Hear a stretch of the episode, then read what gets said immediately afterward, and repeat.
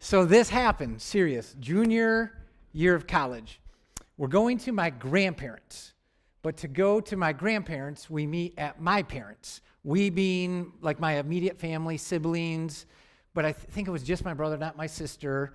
Um, but we're going to meet at that house to then go into my grandparents. And I actually can't recall like what the event and a lot of the context uh, around this. Um, maybe because of like what actually happens, just you know takes all my memory uh, up. But my parents live out in Delton, Michigan. I was going to college um, school at Western Michigan University, so I was going from Kalamazoo to Delton, which Delton is a rural community out in kind of the country, which is dark, right? The country has darkness that the city doesn't just because there isn't light pollution that makes it and star it's amazing because you can see stars and this kind of stuff but it it is darker in the country than it is in the city. And i'm going out there to my parents. My parents live in an old country farmhouse. Super nice. It could be like in the magazine country living like really cool but it is a farmhouse and it is the country and it is darker in the country than it is in the city. Um, so we're all meeting there to go to my grandparents. And for whatever reason, again, this is part of the story, I, I it doesn't really make sense. I'm the first one to get home. I don't know why my parents aren't home if we're all meeting there with their work schedules and so I just can't put it all together. But all I know is I, I was the first one home. I was there alone in the old country farmhouse in the country, kind of in the dark. And I'm any who who's scared of the dark? Like I'm scared of the dark. I don't cry and become incapacitated and stuff like that, but like I'm on high alert when it's dark, okay? Um, some others, I think I saw some hands going, like night lights, those aren't just for babies. Night lights are so you don't fall, you know, something horrible could happen in the night. Um, so, where am I at? Oh, yeah, my parents, I'm alone. It's the country, it's dark. Um, they have a cool stereo system. So I've got some music on. I do not have many lights on. I, I don't know exactly why, but the house, I just turned one or two lights on, uh, turned the music on. I was listening to something, but then I decided to go to some rave music, like house rave. Like, and I'm not all into that. I'm not all really into one genre of music, just listen to a bunch of different stuff. And I have no idea why I was in the mood for that, if I was, whatever. But I turned that on in this old, fun, old country farmhouse in the country where it's dark and all this kind of stuff. And it's kind of like this Mike, like, let's take the lights down. Let's put on some rave music a minute. It's not like I was there dancing and having my own little rave party or anything, but. Right? Again, you got to see country farmhouse, dark, yeah, a little louder, Mike. A little louder, like to get the real. Like, what?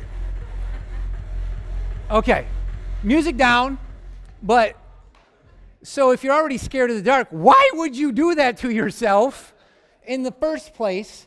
But I'm sitting in the kitchen, the stereo's in the family room area, and like something comes in to the house. Like for real, for real, not someone, but something. And I'm in the kitchen, and it's in the family room that I see like a shadow, but not of someone, but a shadow of something. And like all the oxygen, every bit of air in the whole house feels like it is vacuumed out. I am spooked in my soul because I am not there alone and I'm the only one there. All right, lights back up, Mike. But I, I, no kidding aside, like it was this horrific moment of just something happening where I felt like there was nothing. It was like this free fall. It was not just being in the dark, it was like utter darkness. And as I've thought more about it and talked a little bit more about it, what darkness is, is not anything. It's actually, darkness is just the absence of light. You can't make something dark by adding darkness. You can only make something light by adding light and make it less dark. But where I was was like, it was dark. There was no light, There wasn't anything. And the best, the best way I can think of describing it is, is it was like the absence of God. Like everything that I know God to be good and loving and warm and kind and compassionate and merciful and full of grace and even truth and everything that is just God is good and everything that is good is God. It was there was nothing there. And my soul was like experiencing that. It was ridiculous. Anyone show of no hands, right? I'm the only one? No. Some others. Yeah. For real. It it's it happens. Uh, Jade, I was telling the interns about this a little bit this week as the I, the story was coming back because of what we're talking about and stuff like that. And I was asking her, she's like, "So, what do you think it is?" Uh, was and she has a British accent. Do you think I can't do a British accent? I was just about to try, but it goes somewhere between Irish and British and Australian. So I go all over the place. Yeah. Um, she said, "Do you think it was a demon?" what do you think? Like, this could be a moment we could talk amongst ourselves a minute. Like, what do you think entered that room or what that I saw that was in that space that spooked me? Okay, we don't no time for the discussion, but like I I would kind of say now I think it was. It I think it was a, a demon came into that space and I entirely felt that in the darkness that comes with demons and what it would be like. And again, I don't I was in a relationship with God, right? And I was definitely in like a season of lostness, but more like the sheep that was lost. I was a sheep, but I, I was definitely going through lostness and messed up and making stupid decisions and wondering about stupid things in my life and stuff. But um, it was crazy. Okay, but that's only part one of the story. Because part two is the rest of my family gets home and we go to my grandparents. To make a long story less long, we go, we, we get there, we visit, we go to bed. I have a room that I'm sleeping in that uh, has two twin beds, a nightstand, an alarm clock between me, and then my brother is in that other bed. My parents are in the bedroom next door in the double bed, and something happens in, in the middle of the night where I go into like this death rage, like this death moan, rage, bat the lamp in the alarm clock off the nightstand, jump on my brother, and start choking him. For real. Right? Okay, that, that's what I what you're feeling the shock too. Like I was that was happening. So my parents come running into the room and they're thinking my brother and I were being slain because the room we had we're in had like some big picture windows in the area that they lived in and this kind of stuff, whatever, that all they could think of from the noise that was happening in the room and what they heard would be were being slain. And I was joking last service. Not killed, not murdered, not attacked. My mom's words afterwards was just like, I thought you were being slain. that like I don't even know what the exact difference, but it sounds worse, doesn't it? Than being killed would be to be slain. Um, yeah, so that that absolutely happened, and what what, what I remember feeling was that same absence of everything, absence of God, and then just a death moan, noise coming from me and out of me that turned into like this bit of rage that attacked my brother. And that's just crazy, right? Because that happened. And I, again, I think I felt the absence of God and how horrible and how horrific and how horrifying darkness is. Because darkness is where God isn't. Again, it doesn't exist. It's just, there's nothing there. It's like good and evil. Evil is not something, it's just the absence of good. And it's horrible. And I was there, and I've had probably for several years moments less and less over time that that would happen to me at night and I'd be back in that space. And it really, I almost now can look at it. It, it was so powerful. It's like kind of, a, I would share this like as a testimony because I know what God's absence feels like. Right? Isn't that hell? Isn't that annihilation? Isn't that where the other option after death is the absence of God is why hell is bad?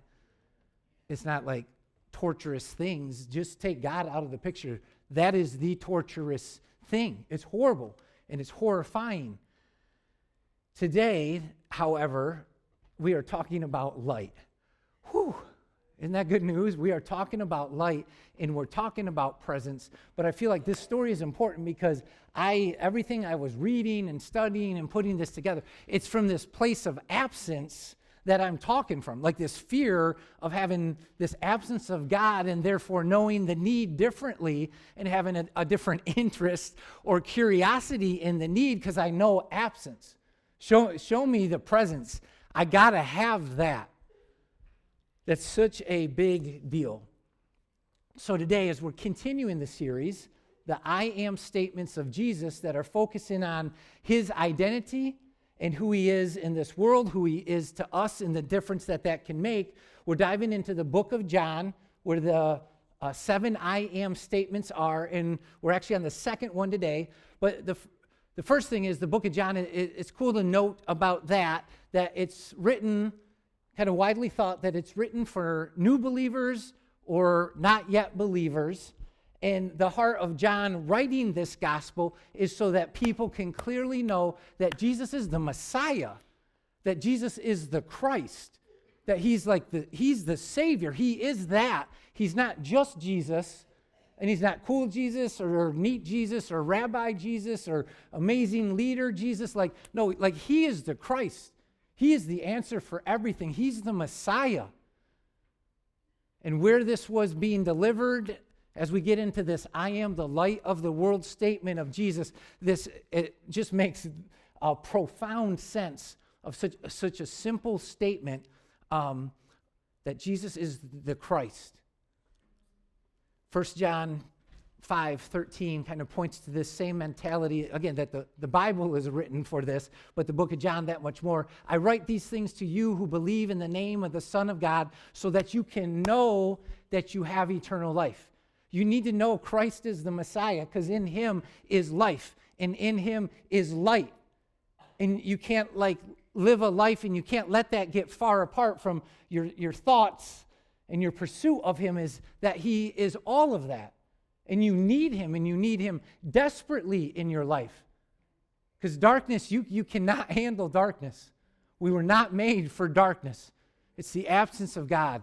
So the book of John is just powerful because it's just trying to clarify this, and it makes sense then that the I am statements would be laced throughout the book so that we would know and get this identity of Jesus uh, more accurately uh, realized in our lives.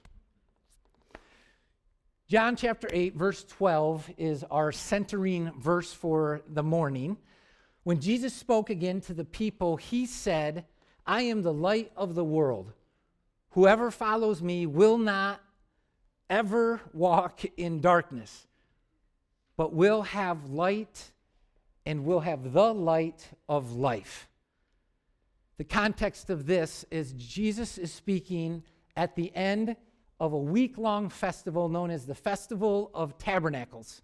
He's had several other moments that he's given some teachings and made some claims, addressed the Pharisees, but in this one, they've kind of regathered. That's why it kind of says Jesus spoke again to the people. They had regathered back around him, and he announces that he is the light of the world. And it is he who can overcome darkness. He is the light of life. The setting of this is everything, especially to that immediate audience of Pharisees, Sadducees, other believers, or others already practicing the Jewish faith, because at the tabernacle, uh, the festival of tabernacle, that was this week long celebration, that is what they were all there for. And where this was taking place was in the temple courts where there were candelabras that were the light that Jesus was actually saying he was. I am the light of the world. When you're standing under a 75 foot candelabra that is, has been lit for the last seven days and has been entirely celebrated, the festival of the tabernacle is also known as the festival of lights because it's all about this light thing And the light thing is all about the darkness thing, the absence of God. The light is all about God's presence. And then what happens when God shows up and we have his presence? That we have protection, that we have uh, his leadership, we have his guidance in our lives. First John chapter 1 verse 5 says, "This is the message we have heard from him and declare to you, God is light. In him there is no darkness at all." Jesus is claiming then in this space under this candelabra at the end of this week and this festival that he is that light. I am, I am that light, and I am everything that that light represents. To get fuller meaning of what that all means and what it meant to that crowd, you kind of have to know the Old Testament. Actually, there's probably not a more powerful Christ follower than a Messianic Jew. A Messianic Jew is a Jewish person who has realized for real, for real, that Jesus is the Messiah, that he is. And so they're, they are Christian, but they've been brought up in all the deep, rich tradition of the Jewish faith and the Jewish practice that would know all of this stuff that Jesus really, that is much more of a drop the mic in a mic drop moment when Jesus says, I am the bread of life in that setting. Like that little simple statement, everyone would be like, oh, What? Are you kidding me? Freaking out about that kind of a claim being made. So let's do a deep dive. As my good friend Troy Evans and I would say, let's become nerds for a minute and go dive deeper into the text to see like what were they thinking and what did that all associate with because jesus was saying i am the light but it, it was like a crazy claim that associates with some other things from this backstory. So let's go there a minute. There's some pictures, so that'll be entertaining, if nothing else. Oh, so yeah, like in that verse, Jesus was speaking in the treasury, the part of the temple where the offerings would be given. And the candles burn to symbolize the pillar of fire. So the, those big candelabras are burning with fire to symbolize the pillar of fire that led the people of Israel through the wilderness the people know that. Jesus says, I'm the light of the world. He's saying, I'm, I'm the pillar cloud. I'm the pillar of fire. I am, I am, that is who I am. The pillar cloud. Exodus 13, verses 21 and 22 say this By day, the Lord went ahead of them in a pillar cloud to guide them on their way, and by night, in a pillar of fire to give them light so that they could travel by day or night. Neither the pillar cloud by day nor the pillar of fire by, by night left its place in front of the people because God's presence was there. God was with his people through the pillar cloud and this pillar of fire that represent his presence. God gave the Hebrews a pillar of cloud and a pillar of fire so that both day and night that he would be with them and that he would be with them on the journey. And the with them, I'm not getting stuck trying to say those words. I'm just saying, like, with them, like, in them. Like Jesus is today in us, and we're in him, and he's in the Father, and the Father is in him, and he is the Word, and we are the Word, and we are in the Word, and the Word is in us, and Christ is the light, and we are the light, and the light is in us, and the light is life like God is with them like that. That's what he's saying. And that's what the cloud was showing them a cloud by day that had fire within it by night, that I'm, I am with you and you can be with me. And you will not then be in darkness or have the absence of me in your life. Check out this cool picture, right? Isn't that freaky? Think of being in the desert and seeing that. That would be I mean, that would be insane. But that's God showing up. And that's what Jesus is saying to those around him like, I'm that. I am fulfilling that. I am that actual presence. I am with you. I read some things that, like, they were, some even say, like, that one of the first see- sighting or seeing of Jesus would be the fire because that's him. That's a little crazy for me, but in this all, you know, kind of in and us and all together present stuff, yeah, I can agree with that. So, this with them kind of thing that the pillar cloud represents, that again, Jesus is in the temple courts and he's under the candle that everyone knows that's what it's pointing to, that pillar cloud. And that actually has a lot to do with the tabernacle. Exodus 25, 8 and 9. Then have them make a sanctuary. So this is God talking to Moses. Kind of the pillar cloud thing is already on the scene, but here's some further direction for um, Moses from God. Have them make a sanctuary for me where I can dwell, so I can be with them, so I can be among them. Make this tabernacle and all of its furnishings exactly like the pattern that I will show you. Here's a picture of the tabernacle. Yeah, make it like that because that's where I'm going to be. I'm going to dwell. And I'm, I'm that fire, I'm the pillar cloud, I'm the pillar of fire that I want to be with my people. I want my people to be able to be with me and know my presence that can lead and guide them and give them peace and direction and life.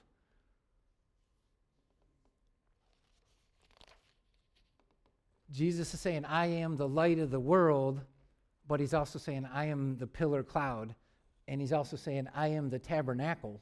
I, through me, you dwell with the Father. No one can dwell with the Father except through me.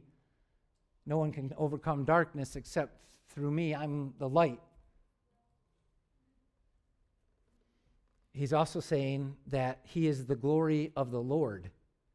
Exodus 40, verse 34 through 38. Then the Lord covered the tent of meeting, and the glory of the Lord filled the tabernacle. Moses could not enter the tent of meeting because the cloud had settled in on it, and the glory of the Lord then filled the tabernacle. In all, the travels of the Israelites, whenever the cloud lifted above the tabernacle, they would set out so it was God really leading them and guiding them by his presence coming close and settling in, or then moving so that they would then follow it, like Jesus in our lives. We follow Jesus in that same way. When he settles in, we settle in, and when he moves, we move with him, right? We're followers of Jesus. We're followers of the light. We're following the pillar cloud and the pillar of fire, who's Jesus in all the travels, verse 36. Oh, did I already read that? Probably. Okay, thanks, man. Thanks. In all of the travels of the Israelites, whenever the cloud lifted above the tabernacle, they would set out. But if the cloud did not lift, they stayed put until the day it lifted, and then they would move out. So the cloud of the Lord was over the tabernacle by day, and fire was in the cloud by night, in the sight of all the Israelites during their travels. So it's not really wherever they would go, he would go. No, he was ahead of them in all of that. He was leading and guiding him with his presence that they were after. Jesus is the light of the world, which means the pillar cloud, which means the tabernacle, which means the glory shining and leading and guiding and coming in.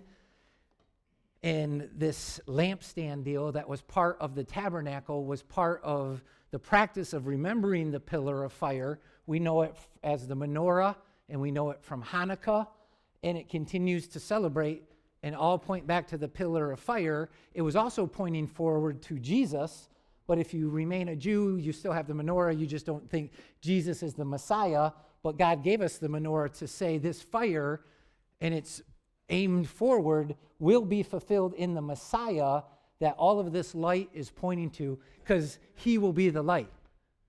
He will breathe the light and he will bring the life that comes through that.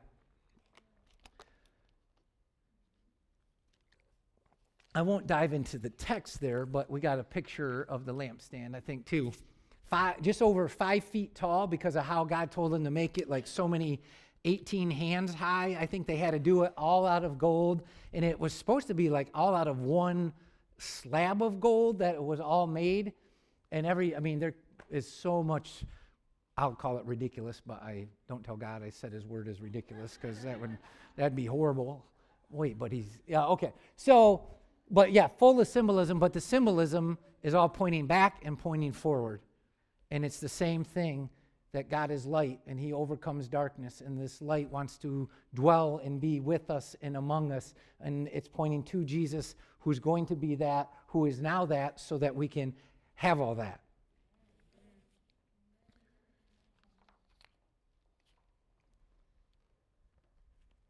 Yeah, Jesus is the light of the world. Following him, there is no darkness. We will not walk in darkness with the presence of his light in our lives. That's why we've got to realize him as that and accept him. And like John is writing, this, we have to know, like we've got to know that that is the case. That all that was written so that we could know that that is who Jesus is, that he is the Christ, that he is the light, that he brings the life that God has created us for and has made, like he said, I'm not just your light and this light, I'm the light of the world.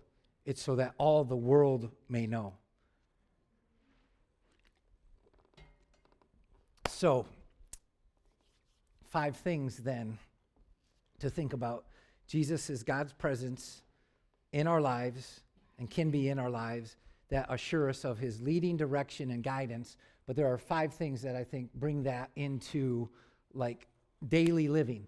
Uh, around here, there's quite a few of us memorizing these assurance verses. It's part of some of the discipleship we're doing around here. If you wanted to be a part of memorizing these so that the light can be with you, the light can be in you, because the word is in you and you are in him, and it all works that way, right? Um, talk to me or someone else who's memorizing them already but the assurance of salvation. God's presence assures us of salvation. And we can like really know that we know that. 1 John 5, 11 and 12. This is the testimony. God has given us eternal life, and this life is in his Son. He who has the Son has life. He who does not have the Son of God is going to get freaked out at their parents' house listening to rave music because there's going to be darkness, and a demon from the darkness is going to show up, and then they're gonna, not going to know what in the world happened or something like that. But really, that, again, from my junior year, which I would have been 21 to about 26, was really like Christ coming fully alive in my life and me fully following Him beyond like a loving God and trying not to sin life, but like really wanting to be a Jesus follower. And this, these verses are the light. This is like, I light these verses so that that light is around me and I'm looking at it and I'm remembering it. Assurance of salvation, assurance of answered prayer. Number two, John 16, 24. Until now, you've not asked for anything in my name. Ask and you will receive, and your joy will be complete. And in my name is the deal. Like in his name. Uh, another memory verse on the answered prayers if you remain in me and my word remains in you, ask whatever you wish and it will be given you. It's this dwelling picture. Like we're, we're together, we're knitted, we're um, uh, uh, with, He is with us and we are with Him. And that's how answered prayer and prayer happens. And prayer is just dwelling, dwelling together so that like your wills and wants move and mesh together with what God has for us. And then we want what He wants and He helps us go after that. Assurance of answered prayer that from His presence and knowing that He is that light and he can come into our life. It gives us that.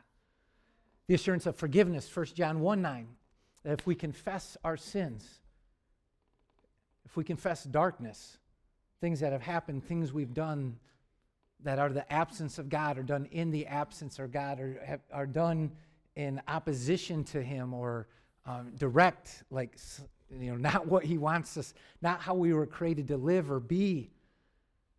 We can be forgiven of that, confess that, because he's faithful and just to forgive us our sins and show up as light in that darkness and purify us from all that unrighteousness. That we can be assured of that, knowing he is the light. He can lead and guide and, and direct our lives as we know that and do things that help us remember that and live it out every day. We can be assured of victory. Whatever, whatever it is we're up against, no temptation has seized you or overtaken you except what is common to man God is faithful, though.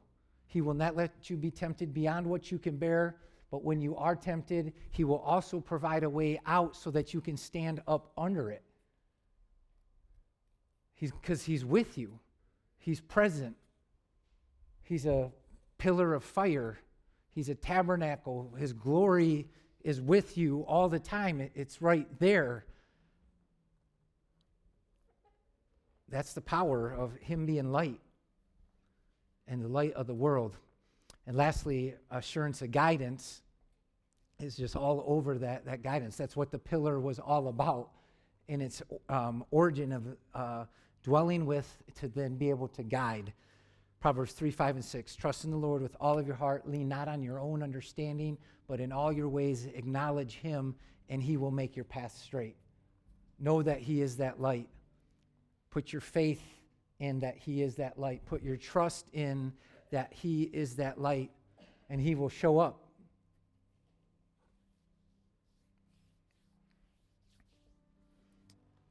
So, Jesus is the light of the world.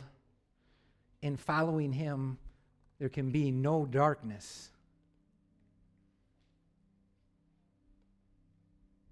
With His presence in our life, we, we win no fear of the darkness. But with light, we get his presence and we get these assurances of life and indwelling of God in us and freedom through forgiveness and victory over opposition and battle and fight and then a, a path that we can walk and walk and walk and walk and walk on. And He promises to be with us the whole time.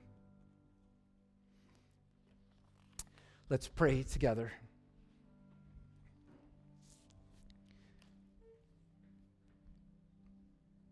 We're so thankful for your presence in this place, Heavenly Father thankful for your Holy Spirit who now dwells in us, moves among us, moves through us.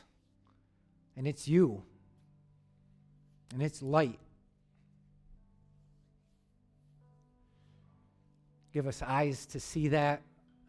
Give us ears to hear that. Give us minds to conceive how that looks, how we can be faithful to that how we can make that the center of everything that we're living for. Make you the center of everything we're living for.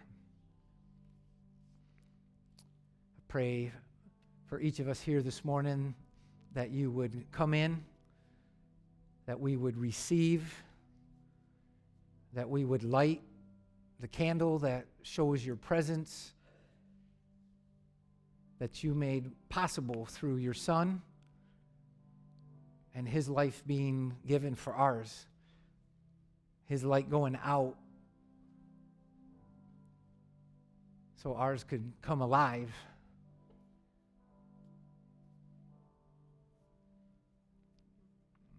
Help us think about that more deeply. Help us take thoughts of this into our week ahead. Help us have conversations that help one another and others know your light and the goodness you bring. And may we reflect you well as we go. So I th- we thank you. We love you. We're thankful for your word that unpacks all this. And we pray this all in Jesus' name. Amen.